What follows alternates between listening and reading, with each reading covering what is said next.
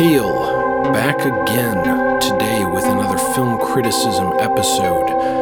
This time looking at the 1999 film Bringing Out the Dead by Martin Scorsese as part of my series of episodes looking at the religious themes from Scorsese's films.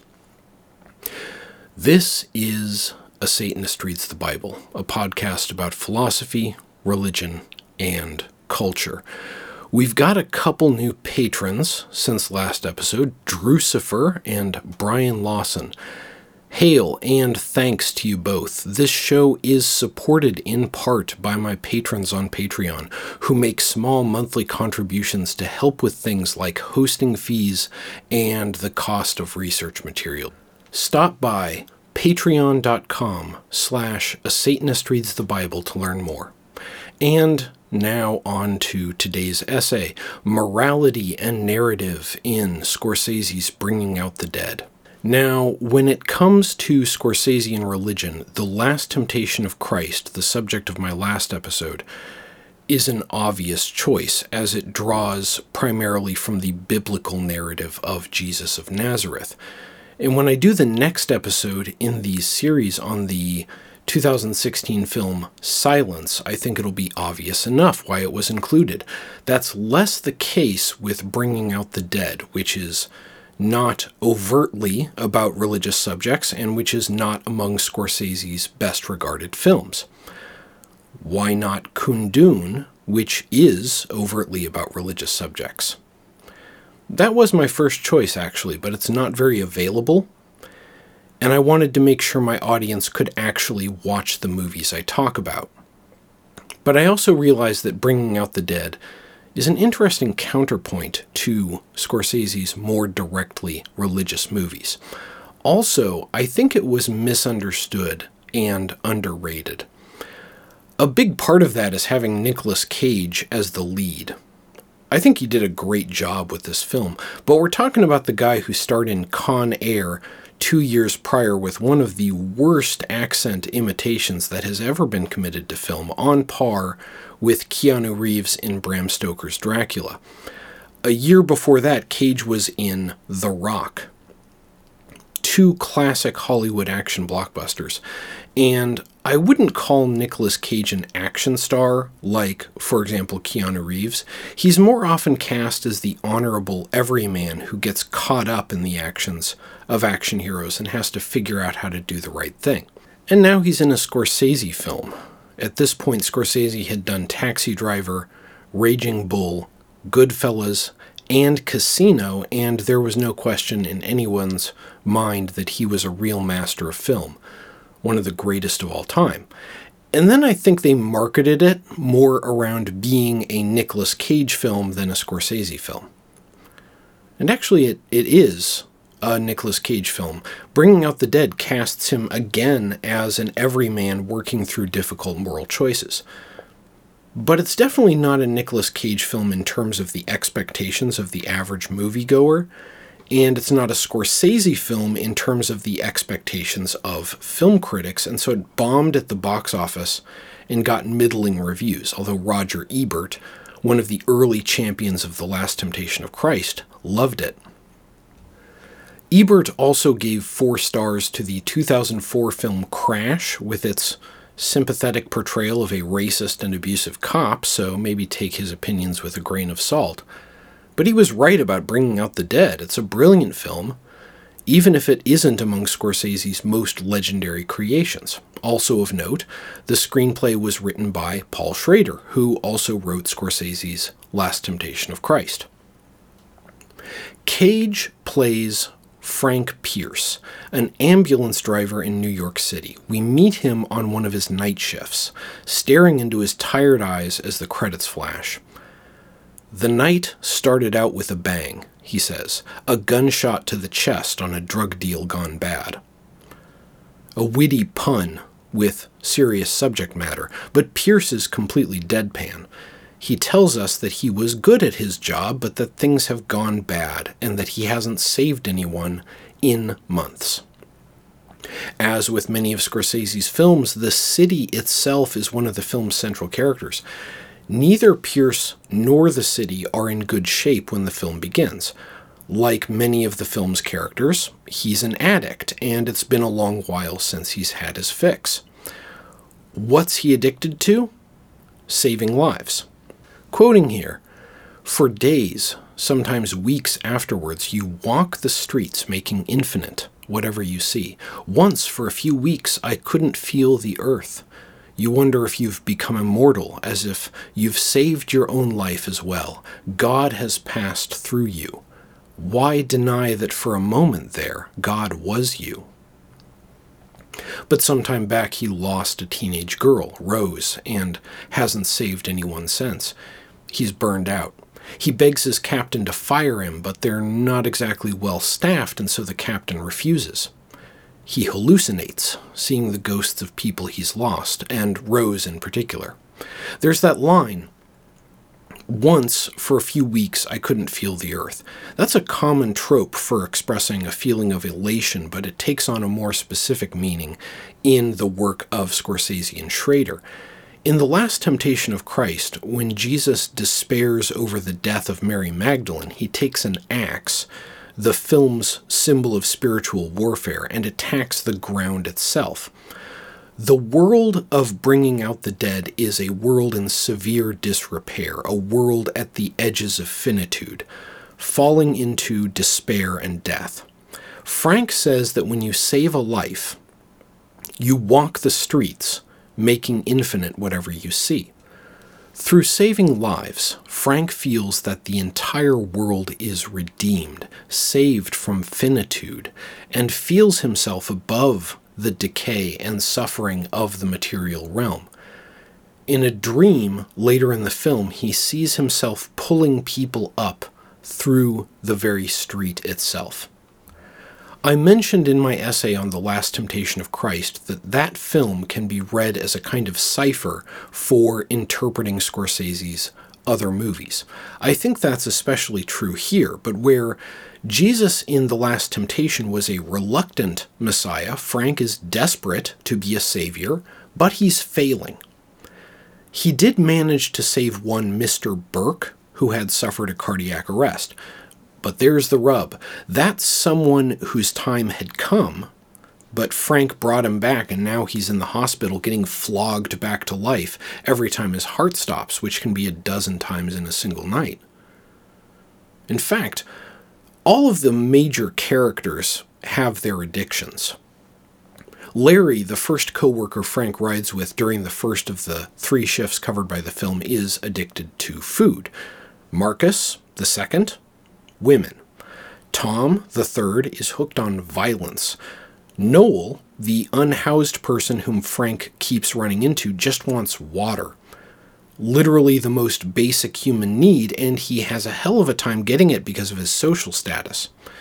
Mary has a heroin addiction, although she's in recovery when we meet her. Like Jesus in The Last Temptation of Christ, Frank is in a struggle against Satan. Satan in this film is Red Death, a heroin based drug cocktail that had recently hit the streets. Frank exists in a universe where everyone around him has some undeniable need they're trying to fill.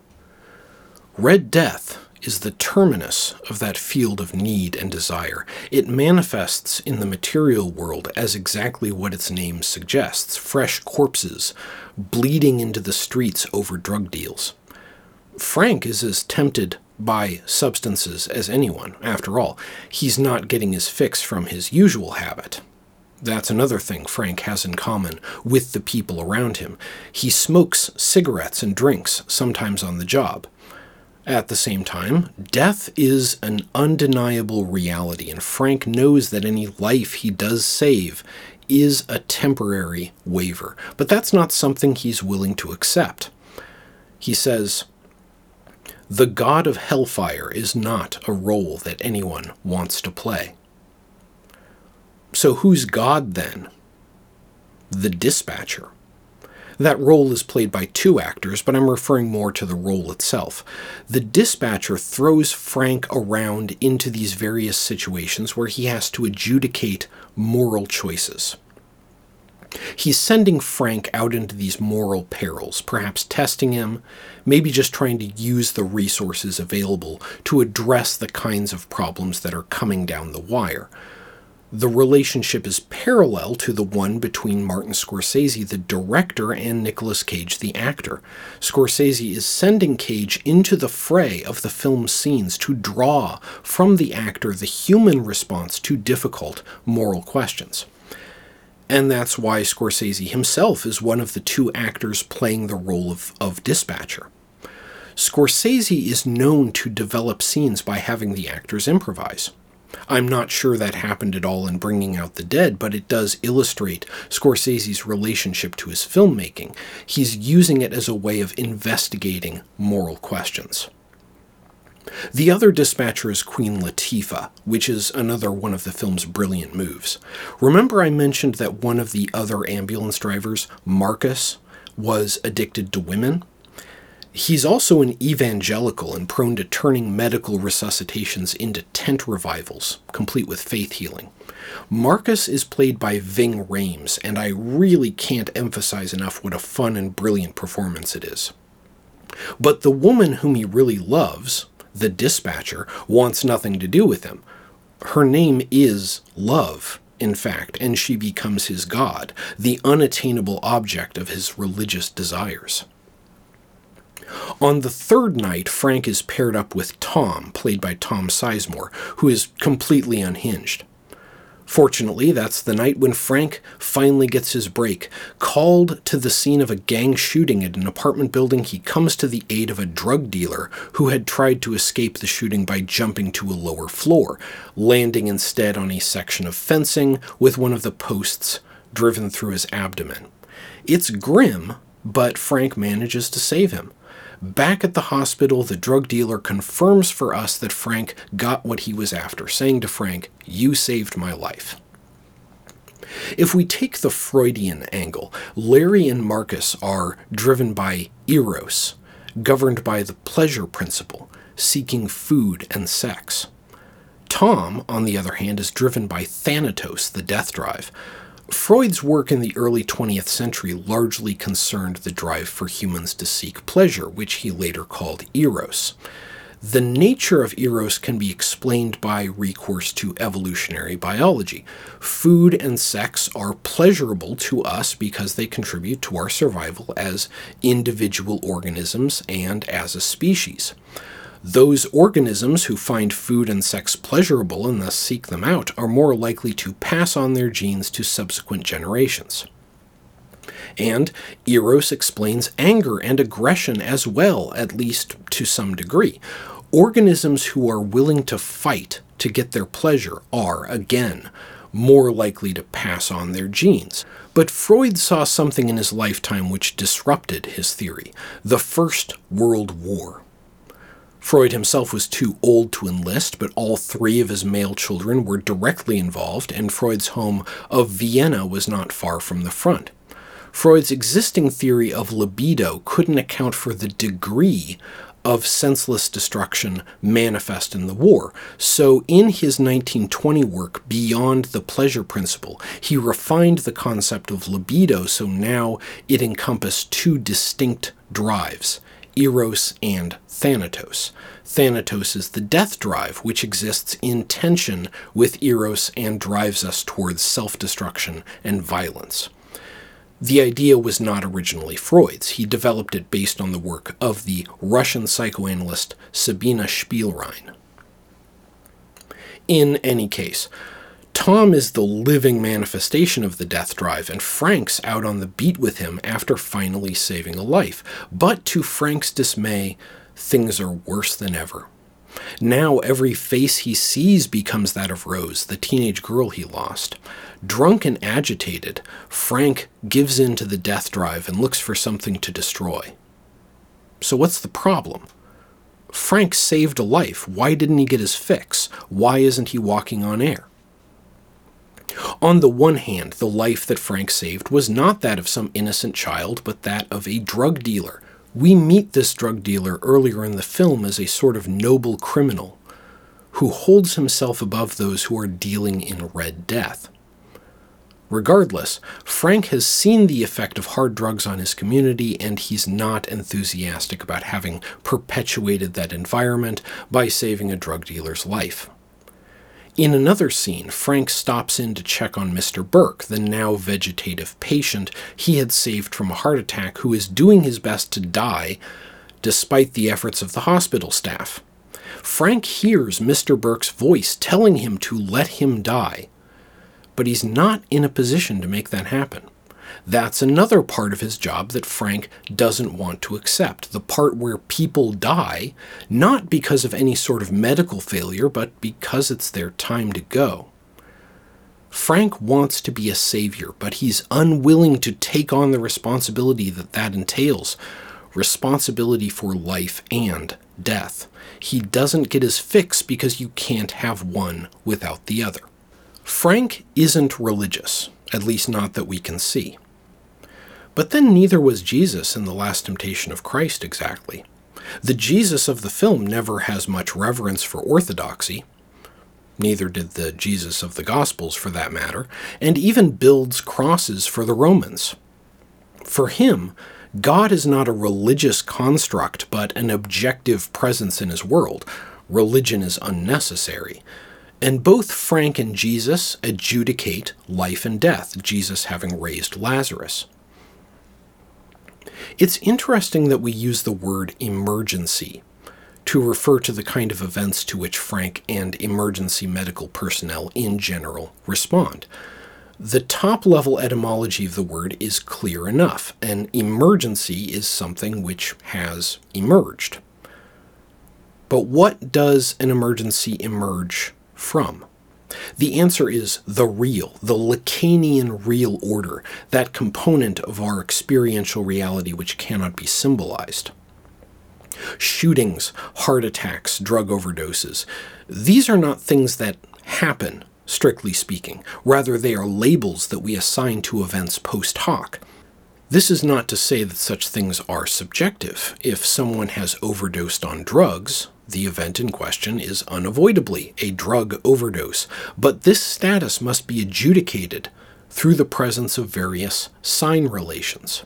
Medical symptoms, the material presence of the drugs themselves in the person's system and the nearby environment, reports of witnesses, and so forth. These things constitute the symbolic reality of drug overdoses. Emergencies are ruptures of the real into our symbolic reality. Like Jesus in the last temptation of Christ, Frank is a mediator between these two worlds, engaging in his own kind of hypostatic struggle, a struggle both within himself and between the phenomenally distinct substances of our phenomenal reality. Frank is trying to keep the real of death from stealing people out of the symbolic reality of their lives. In the case of Mr. Burke, that relationship has become inverted. Mr. Burke is effectively dead, but the surrounding sign relations are telling the medical staff to continue working to keep his body alive despite the suffering that incurs. There's a question of medical ethics at stake here. The goal of emergency healthcare is to save lives. But should all lives be saved? Clearly, the answer is no. The case of Mr. Burke is not at all beyond the realm of possibility. Many people are kept alive despite significant suffering in the absence of any possibility of future quality of life. But that's not the difficult question. The difficult question is who decides? That role in situations where medicine is involved is unavoidably filled by the medical staff. They're the ones who shut down respirators, cease chest compressions and defibrillation, and pronounce death. But as we tend to do with serious matters, we've diffused that responsibility through a collection of social and legal apparatuses. If someone lacks a do not resuscitate order and their family insists on their being kept alive, the doctor may continue to work against their better judgment to keep the patient alive. Doctors who act contrary to the family's wishes will likely be severely penalized. Regardless, it is the doctor or other medical personnel who are deciding to act or not to act. If the family wishes someone kept alive, it is physically possible for the doctor to refuse to act and to allow the patient to die, whatever the penalties might be. Law itself cannot determine, in the moral sense, whether someone should live or die. It is reactive. It must be selectively implemented through human action, and it is not a natural category, but rather a social reality which is created by people. We can imagine a law which serves morality, but we can with equal ease imagine a law which doesn't. And in fact, we have plenty of real world examples if we need further evidence. So, law is not innately moral, but must rather answer to morality. So, how then do we ground our social decision making and actions when it comes to matters of life and death? I'd argue religion, but certainly in a very different way than religion is presently being used in these contexts. First of all, I think the role that religion plays in our moral judgment in general is, or at least should be, part of the broader role played by our storytelling. Right now, when religion is used to answer a moral question, it's often framed with a question along the lines of, What does God say about X? Where X is a subject of moral concern abortion, euthanasia, medical intervention and resuscitation, etc. And then an answer God says it's fine, or God says it's bad, so don't do it. But those determinations are made based on a rich and complex narrative and a dialogue that's taken place over millennia. To reduce all of that to a single bit of information is to drain that narrative of its meaning and of its collection of symbolic tools that we can use to apply those narratives to our lives. We tend to think of fiction as being something that's totally separated from reality, but that's not at all the case. Bringing out the dead takes place in a world we recognize. It is both predicated on and reinforcing of our shared understanding of things like hospitals, ambulances, and emergency medical personnel. This is true even of fantasy movies. Lord of the Rings is predicated on and reinforcing of our shared understanding of things like rings, armies, friends, corruption, and so forth. Gandalf's being a wizard is incidental to his being a mentor and an old person who possesses a deep and rare knowledge of the world and a great breadth of experience. Sam's being a hobbit is incidental to his being a gardener and a loyal friend. In fact, the truly fictional part of a fiction, such as the specific narrative of Frank the ambulance driver when there is no such real person, is only a very tiny portion of its overall makeup. Much of our knowledge of the world comes to us in forms that are, in themselves, indistinguishable from fiction. Thus, the efficacy of fake news from Russian backed content farms. Not that such things can't be recognized and identified, but doing so requires the context of other narratives. Definitely don't take this as any sort of there's no such thing as truth argument. There is truth, and fiction is a part of it, but that part is qua fiction it doesn't stop being fiction, even as fiction is part of the broader substance of our reality. What I'm getting at is when it comes to moral decision making, religion should be a part of a broader conversation grounded in stories. Stories drawn freely from whatever religious traditions are available and relevant, stories from films like Bringing Out the Dead and other fictional narrative media, and non fictional stories like individual accounts, research studies, and statistical analysis. This isn't to homogenize these categories. We get a very different kind of knowledge from a good research study than we get from a good movie. As an example of what I'm talking about, consider a discussion on the matter of allowing someone to die if they don't have a shot at a meaningful recovery, such as the case of Mr. Burke in Bringing Out the Dead. A religious person might come to that discussion with something like Isaiah chapter 38, verses 1 through 8. The king Hezekiah is dying, and God sends the prophet Isaiah to him to tell him to put his house in order because he's going to die. The king prays, reminding God of his years of faith and devotion, and God grants him another 15 years of life.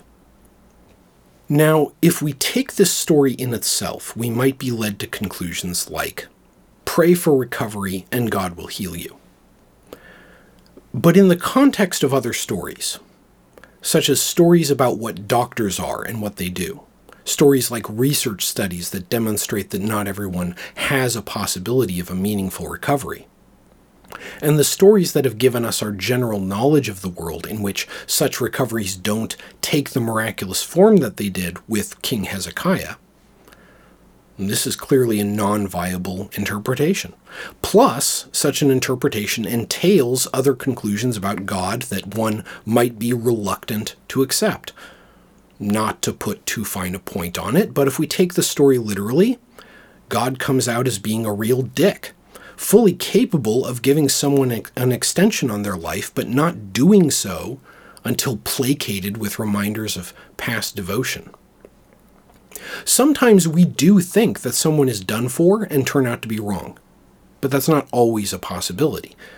After all, Hezekiah's survival was ultimately up to God, and it is indeed the case that while we can influence the odds of someone's survival, we can't guarantee it.